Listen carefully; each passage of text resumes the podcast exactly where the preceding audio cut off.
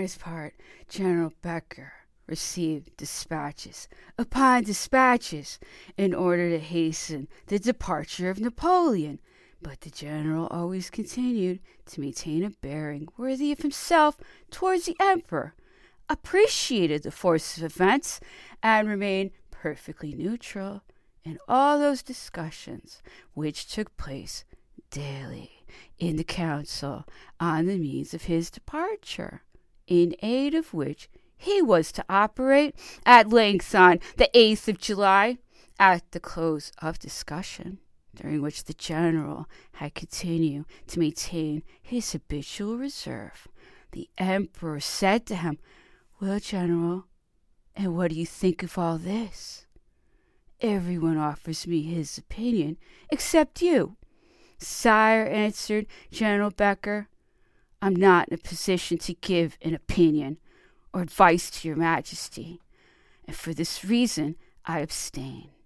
In a case so important and in which there are chances to run, I might perhaps have reason at some future time to reproach myself with the consequences of my advice in the resolution adopted. Should that resolution, instead of conducting you to America, cause you to fall, oh my goodness, into the power of the English, Nothing worse than that. The only advice which I dare venture to give your majesty is that of adopting a prompt determination and a carrying into effect as speedily as possible the plan which you may adopt. The fate of France is unhappily determined. Your majesty may wait till agents are sent in your pursuit from that moment, the scene changes. Sire, the powers which you now hold from the provisional government cease, and your majesty will be exposed to new dangers, of which it is difficult to foresee the result in pronouncing these words. The general was so affected that his words produced a strong sympathetic emotion on the emperor in his turn. But, general, said he, should these events occur, you are incapable of giving me up? Your Majesty, answered General Becker, knows that I am ready to lay down my life for you. In such a case, however, my life would not save you. The same people who crowd under your windows every evening and oblige you to show yourself would perhaps prefer cries of another kind if the scene were changed. Then, sire, I repeat it, your Majesty, already threatened, would be completely compromised. The commanders of the frigates, receiving orders from the ministers of Louis XVIII, would disregard mine, and that would render your safety impossible. Reflect upon the urgency of the circumstances. Sire, I beseech you. Well, said the Emperor, since it is so, give the necessary orders for proceeding to the Isle of Aix.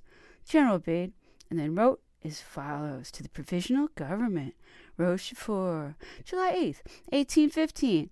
I have already informed the Commission of Government that the Emperor arrived at Rochefort on the morning of the 3rd instant and was only waiting for a favorable conjuncture to put to sea contrary winds, and increased force and redoubled vigilance of the English cruisers have rendered it impossible for any ships to sail from the Pertuis.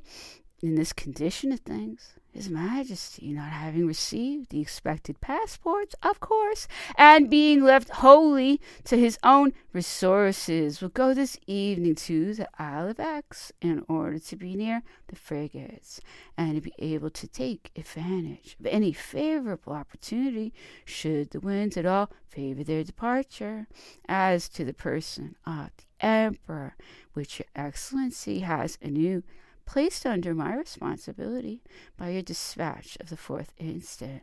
All necessary precautions are taken to guarantee Napoleon against the attempts of his enemies. His Majesty is here in the midst of a people who are grateful for the services which he has rendered, and the feelings and behavior of the troops and the navy leave nothing to be desired with respect to their former sovereign, however difficult my mission may be. In consequence of my double relation towards the Emperor and towards the government, I shall fulfill it, I trust, to the satisfaction of both, by being guided wholly by the principles of the highest honor. Count Becker, Lieutenant General.